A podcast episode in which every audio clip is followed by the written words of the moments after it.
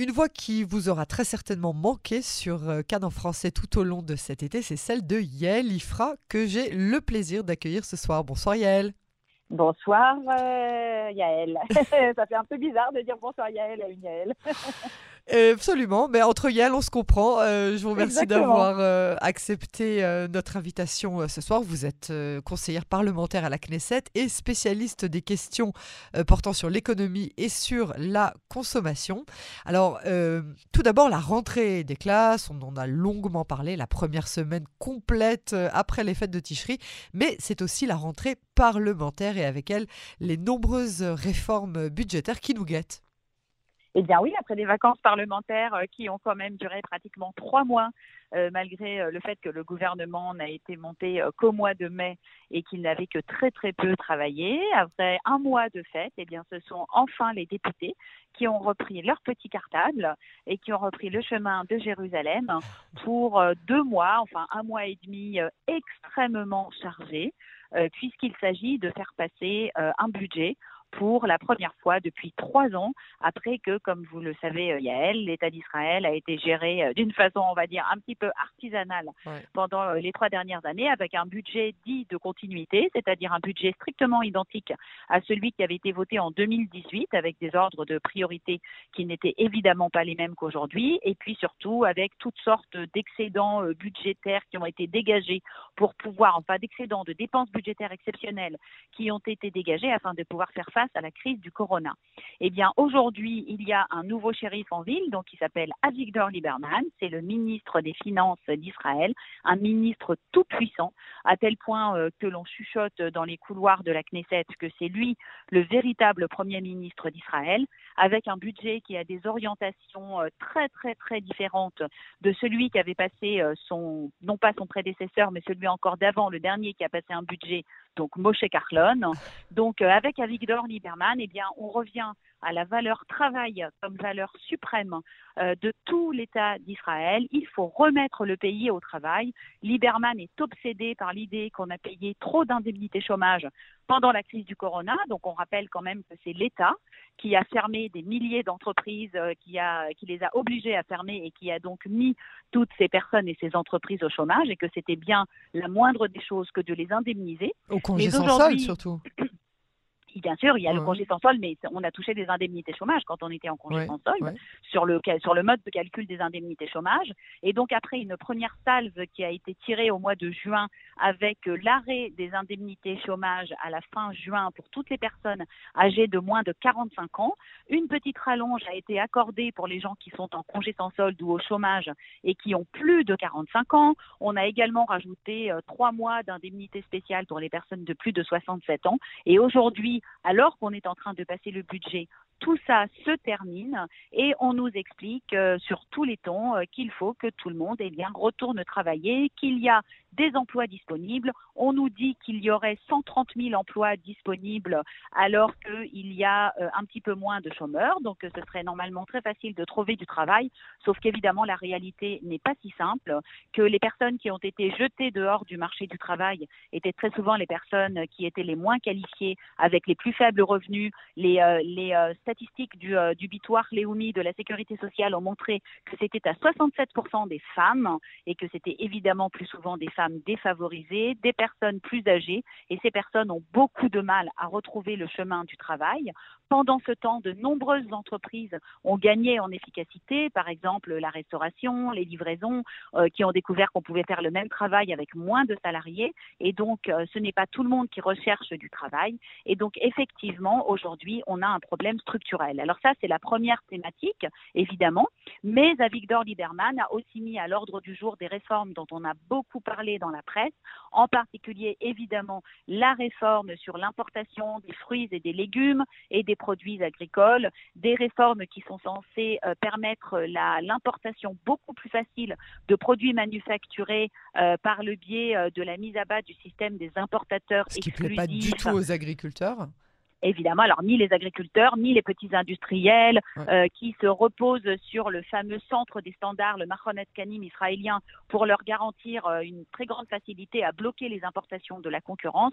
Donc Lieberman, tout ça, il veut le supprimer pour faire baisser le coût de la vie, ce qui est tout à fait louable. Évidemment, la grande réforme de la cacheroute qui nous est concoctée par le ministre des Religions, euh, Matan Kahana, du parti de Naftali Bennett, et qui consistait dans un premier temps à mettre à bas le monopole de la, du ah, rabbinat bah, central d'Israël, et qui aujourd'hui a été tellement vidé de sa substance qu'il n'en reste quasiment plus rien. Euh, donc on ne sait pas très bien exactement en quoi va consister cette réforme. Et finalement, après une, un passage en première lecture qui s'est passé donc à la fin du mois d'août, avant que l'on parte en vacances pour les fêtes, eh bien aujourd'hui, on va passer dans les commissions, et les différentes commissions vont étudier et préparer toutes les réformes pour la deuxième et la troisième lecture, et c'est aujourd'hui que vont se passer les plus grands combats et que la coalition va être mise à rude épreuve, puisque je rappelle, Yael, que c'est une coalition dans laquelle il y a huit partis différents, depuis l'extrême gauche jusqu'à la droite ultralibérale, et qu'évidemment, même si tout le monde a intérêt à ce que ce gouvernement dure, hein, puisqu'il y a des gens qui étaient depuis vingt ans dans l'opposition et qui aujourd'hui sont ministres, hein, témoin par exemple Nitzan Horowitz, qui ne se voyait certainement pas ministre de la Santé il y a encore un an, ouais. et bien malgré l'intérêt qu'ils ont à rester ensemble, il y a quand même des dissensions très très fortes, et puis euh, Lieberman a coupé à la hache euh, dans certains droits sociaux. Je citerai euh, par exemple euh, l'augmentation de l'âge de la retraite pour les femmes sans ouais. toujours donner des compensations euh, qu'il faudra. Euh, évidemment, d'autres réformes euh, sur les fonds de pension, bon, je vous passe parce qu'il y a énormément de réformes. Et donc, c'est maintenant que le véritable bras de fer va s'engager et qu'on va voir si Israël s'engage sur la voie de réformes qui, pour certaines, sont très souhaitables. Et pour d'autres, on espère qu'on pourra quand même euh, préserver euh, les droits et euh, le filet de sécurité sociale euh, d'Israël. Tout ça face à une situation un petit peu... Euh, comment on va dire, euh, un petit peu, euh, oui, euh, non, mais euh, euh, qui pose pas mal de challenges euh, du point de vue de la gestion, évidemment, de la crise du corona. Hein. Ce n'est pas un budget qui se passe dans une situation normale, c'est un budget qui se passe en plein milieu de la, enfin, milieu fin, on ne sait pas très bien, de la quatrième vague euh, du corona. Ouais. Alors, euh, vous parliez euh, il y a quelques instants de, de, de, de, de, des combats qui allaient euh, se passer, des combats internes qui allaient se passer. Vous parliez, vous donniez l'exemple de Nitzan Horowitz, mais par exemple, avant euh, de donner son approbation euh, sur le fameux budget, il a quand même haussé le ton en disant « il me faut tant de milliards de plus » et il les a obtenus. Absolument. Ça, mais idem ça, idem Raam, la, le, le, le, parti, le seul parti arabe du gouvernement, qui lui aussi a demandé, euh, excusez-moi, un certain, euh, une certaine somme d'argent pour euh, les, les localités arabes, pour la violence, pour résorber euh, la violence au sein de la population arabe. Donc chacun, si vous voulez, a obtenu plus ou moins ce qu'il a, ce qu'il a voulu. Donc a priori, on ne devrait pas avoir trop de surprises euh, au moment de, du vote à la CNESET. Ou bien est-ce que je me trompe ? Non, vous avez raison. Bon, il va toujours y avoir des petits chantages euh, de dernière minute. Hein. Euh, ça, si on peut tirer encore quelques millions par-ci par-là, pourquoi se gêner? C'est le jeu politique. Mais vous avez tout à fait raison. Et en particulier, l'exemple de Raam que vous donnez est un exemple vraiment extrêmement parlant et très intéressant, puisqu'on voit ici un parti qui est rentré au forceps dans la coalition uniquement parce qu'évidemment, il manquait les quatre voix nécessaires pour obtenir soixante députés. Et puis qui, euh, aujourd'hui, se trouve dans une position qu'on n'a jamais réussi à obtenir la liste arabe unie qui avait quand même, je le rappelle, treize députés lors de la dernière Knesset, avec des, une, un engagement à ne s'occuper justement que de problèmes économiques et sociaux, ce qui est exactement ce qu'il faut. Il faut quand même reconnaître que le secteur arabe a été largement abandonné au niveau euh, des investissements euh, gouvernementaux dans les vingt dernières années. Je rappelle que par exemple, euh, les, la population arabe d'Israël représente vingt pour cent des citoyens de l'État et que pas une seule gare de train ne passe par une ville ou ce qu'on appelle un yishuv arabe, ce qui est complètement ahurissant, que l'investissement dans les classes, dans l'éducation est inférieur de près de quarante pour cent dans le secteur arabe. Il n'y a pas de train à Raat. Non, non, non, il n'y a pas de train à Raat, ni de train à Kfar Qasim, ni de train à Oum el-Fahm, ni de train euh, nulle part dans le, dans le Michoulache, dans le triangle des trois oui. villes qui se trouvent près de Kfar Saba. Et donc, effectivement, on se rend compte qu'en termes d'infrastructures, il y a euh, des villages arabes où il n'y a même pas de bus qui passent. On les a euh, complètement abandonnés et c'est ça qu'on veut venir corriger. Aujourd'hui, l'affaire euh, de la violence dans la société arabe est une affaire encore beaucoup plus complexe qui est liée essentiellement au développement du crime organisé, euh, à l'irruption euh, de, d'un flot ininterrompu d'armes euh, qui arrive très facilement euh, de l'autorité palestinienne, au trafic de stupéfiants qui s'est reporté là-bas suite à des nombreuses euh, éliminations de familles euh, de crimes organisés euh, juives dans les localités euh, donc, euh, de Tel Aviv, enfin, dans, dans les grandes familles, donc les grands procès qui ont eu lieu, les Abergel, les Aboudboule, et cetera. Et donc effectivement, aujourd'hui, ça c'est autre chose. C'est, un, c'est, une, c'est une violence qu'on a laissée se développer, mais finalement, ce n'est pas tellement différent de ce qu'on peut voir dans les communautés afro-américaines des grandes villes américaines ou même dans certaines cités, dans ce qu'on appelle les quartiers pudiquement en France.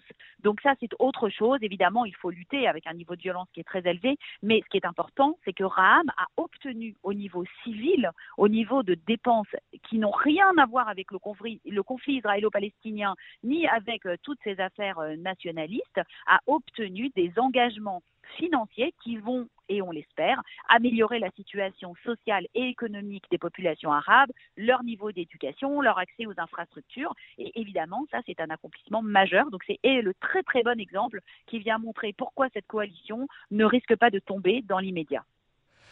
Très bien, alors on va passer au pass sanitaire. Euh, aujourd'hui, on est le trois octobre. Ce nouveau euh, Tav Yarok qu'on a tous essayé de, de télécharger euh, depuis ce matin. Parlons-en. Moi, j'ai réussi à l'obtenir, hein, au fait. Oui, en début d'après-midi. Avec un peu de retard, ouais, voilà. C'est ça. C'est ça. Alors écoutez, c'est un petit peu compliqué. Donc Israël a mené cette politique euh, du pass sanitaire, hein, on va l'appeler comme ça, ouais. euh, de façon complètement chaotique, puisque en fait on est passé euh, de euh, la volonté de Naftali Bennett de se démarquer de son prédécesseur euh, Benjamin Netanyahou, qui avait donc géré le pays à coups de confinement, de fermeture et d'interdiction, avec une priorité absolue qui est l'ouverture totale de l'économie et du marché, soutenant ça évidemment, comme on l'a dit, par Avigdor Lieberman, qui lui a l'obsession de ne surtout pas verser euh, d'indemnités ni de dédommagement aux entreprises, et pour cela encore faut-il les laisser ouvertes, même si elles absorbent quand même largement des dommages. Et donc euh, Naftali Bennett a fait un pari à, assez risqué, mais qui correspond assez à son caractère euh, d'ancien commandant euh, de la Sayeret Matkal, donc le commando euh, d'élite de l'armée israélienne, de s'appuyer uniquement sur les vaccins, en comptant sur la technologie euh, pour faire le boulot. Et donc, effectivement, euh, ils ont, nous a présenté euh, cette campagne du troisième vaccin en prenant un risque qui était de l'imposer ou de, de, comment dire, de, de l'appliquer à l'ensemble de la population avant même que la F D A américaine ne l'ait autorisée, puis ensuite ne l'a, ne l'a finalement autorisée que pour les plus de soixante-cinq ans. Nous sommes donc le seul pays du monde qui a ouvert le troisième vaccin à partir de l'âge de douze ans. Donc, effectivement, ça fait de nous, une fois de plus, le laboratoire du monde. Et Naftali Bennett s'est dit que ça suffirait, sauf que voilà, pendant tout un temps, ça n'a pas du tout suffi, puisqu'en Israël, il subsiste une poche d'un million de personnes, hein, je ne parle pas des enfants, hein, ouais, d'un ouais. million de personnes adultes qui ouais, ne ça. se sont pas ouais. fait vacciner, soit pas du tout, soit qui n'ont pas fait de vaccin après le deuxième, pour toutes sortes de raisons idéologiques, par paresse, par crainte, enfin il y a toutes sortes de personnes. Et évidemment, comme euh, cette offre très généreuse d'être vacciné n'a plus euh, les étoiles dans les yeux qu'on a pu avoir en janvier de l'année dernière, est devenue finalement pratiquement une corvée, et d'autant plus que c'est très facile, donc il n'y a rien de désirable dans ça, et qu'elle n'a été assortie d'aucune interdiction, eh bien évidemment, on a compris que c'était complètement raté. Et d'ailleurs, depuis le début, le ministère de la Santé s'est complètement fourvoyé. Et moi, je me souviens d'avoir été à un débat où une députée euh, de la commission euh, de, euh, de, euh, du travail, de la santé et des affaires sociales, où je suis conseillère, a expliqué à un représentant du ministère de la Santé que si on ne donnait aucun avantage aux personnes qui avaient le troisième vaccin, on ne voyait pas très bien en quoi euh, les gens allaient être incités à aller se faire vacciner. Et une réponse totalement ahurissante qui a été « Nous, on est le ministère de la Santé, on n'est pas là pour donner des avantages aux gens ». Voilà, alors, voilà, voilà. Mais attendez, attendez, vous, vous, vous vouliez quoi, qui, qui file cent dollars euh, comme aux États-Unis euh, à chaque personne qui va faire son vaccin ? Ah non, je voulais qu'ils donnent des avantages. Au début, il n'y avait aucun avantage qui était donné, ni en termes de bidoude, ni en termes d'entrée dans certains lieux. Ouais, euh, je vous rappelle ça. que quand on a lancé le troisième vaccin, rien n'était prévu. Et donc, Naftali Bennett ainsi que Nitzan Horowitz et le professeur Nachman H, le directeur général du ministère de la Santé, ont mis à peu près deux mois avant de comprendre que dans tous les pays du monde, on avait d'une part donné des avantages aux gens vaccinés et d'autre part puni, entre guillemets, les gens qui ne se vaccinent pas, et que ce n'est que comme ça que l'on fait changer les comportements. Je rappelle qu'à la suite du discours un petit peu martial euh, d'Emmanuel Macron du quatorze juillet dernier, ouais. en disant que les gens non vaccinés, bah, ils pouvaient toujours aller chercher euh, quand ils voudraient aller au restaurant, à la salle de sport ou au concert, il y a huit millions de personnes qui se sont fait vacciner le mois suivant. Donc mmh. c'est comme ça que ça marche. Et aujourd'hui, eh bien, c'est ça que euh, finalement le ministère de la Santé a quand même tenté dans un premier temps euh, de faire peur aux gens. Vous vous souvenez, Yael, qu'on a été euh, arrosé de toutes sortes de reportages euh, qui nous ont euh, expliqué que en fait soixante-quinze pour cent des gens qui sont hospitalisés dans les euh, services corona et qui sont en réanim- réanimation ou intubés ne sont pas vaccinés, alors qu'au début on a cherché à le dissimuler. Ensuite, on l'a mis en avant. Tous les soirs, il y avait des reportages à nous faire pleurer avec des gens qui disaient « Maintenant, je regrette, oh là là, pourquoi je ne me suis pas fait vacciner ?» Ça non plus, ça n'a pas eu l'air de marcher. Hein, ça ne marche pas très bien de manière générale. Et donc, aujourd'hui, on est passé à la phase, la troisième phase, celle qui consiste à dire « Eh bien, vous n'êtes pas vacciné, eh bien, c'est fini. Vous n'irez plus au restaurant, vous n'irez plus en salle de spectacle, vous n'irez plus en salle de sport, vous n'irez plus à la piscine. » Et ça, ça ressemble énormément, évidemment, à ce qui se passe en France, Yael. Puisqu'en France, sans passe sanitaire, on ne peut rien faire. Ce n'est pas difficile, on est bloqué chez soi, on peut aller se balader en forêt, aller faire des courses au supermarché et c'est à peu près tout. Et donc aujourd'hui, Israël s'aligne euh, à corps défendant, je le dirais, parce que ce n'est pas la culture du pays, euh, sur une mentalité un petit peu de père fouettard. Euh, et euh, aujourd'hui, cette mesure est entrée en application et on ne sait pas du tout ce que ça va donner, parce que ce qui caractérise Israël par rapport à la France, c'est la faiblesse de la capacité de faire respecter les lois et par la police et par les autorités de manière générale. Témoin évidemment la violation systématique et massive euh, des consignes de, de confinement, de bidoude quand on rentre de l'étranger ou autre, qui ont fait que la quatrième vague s'est euh, répandue très rapidement. Et donc on va voir, le grand test, ça va être dans les dix jours à venir. Est-ce que la police, le gouvernement, les autorités vont réussir à faire appliquer cette fameuse, ce fameux Tav Yarok réduit, puisqu'aujourd'hui deux millions d'Israéliens vont perdre leur droit à aller au restaurant, en salle de sport, à la piscine, au travail pour les enseignants, hein, évidemment, et au travail pour bien d'autres salariés en contact avec le public ou qui travaillent dans le secteur public. Eh bien, on va le voir, c'est un énorme test pour Israël, et je dirais d'une certaine façon que si ce test réussit, on sera rentré euh, dans le club des pays développés qui réussissent à mener une politique restrictive et à la faire réussir. Mais c'est euh, c'est un petit peu, euh, c'est un petit peu la, la, effectivement la politique de, de, de Bennett qui, qui a, qui a décidé que ça suffisait de sanctionner les gens qui avaient été euh, gentils et disciplinés et qui s'étaient fait vacciner euh, au, au, au détriment de tous ceux qui sont encore réfractaires.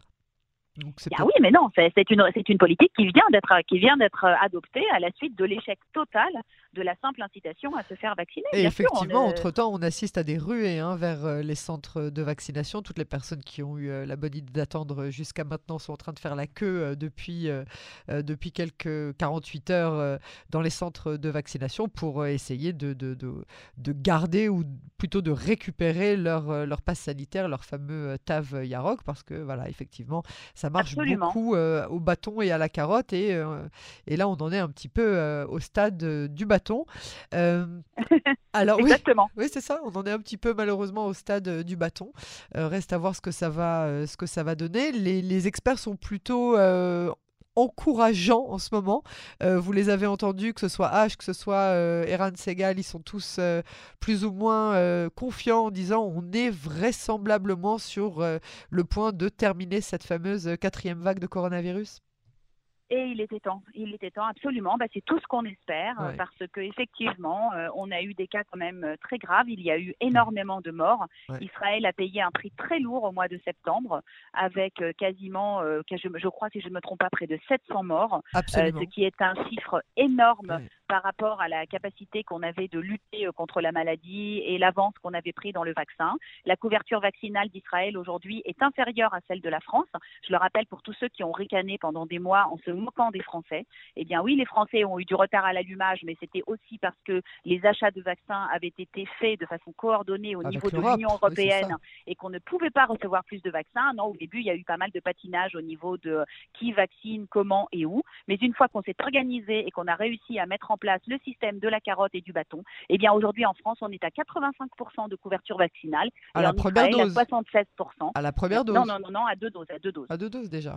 Deux doses, exactement. Et donc, finalement, aujourd'hui, euh, la population française est mieux protégée. Et en France, on a sept mille malades par jour, le même, le même nombre de malades qu'en Israël il y a encore une semaine. Je rappelle simplement que la population de la France est huit fois supérieure à celle d'Israël.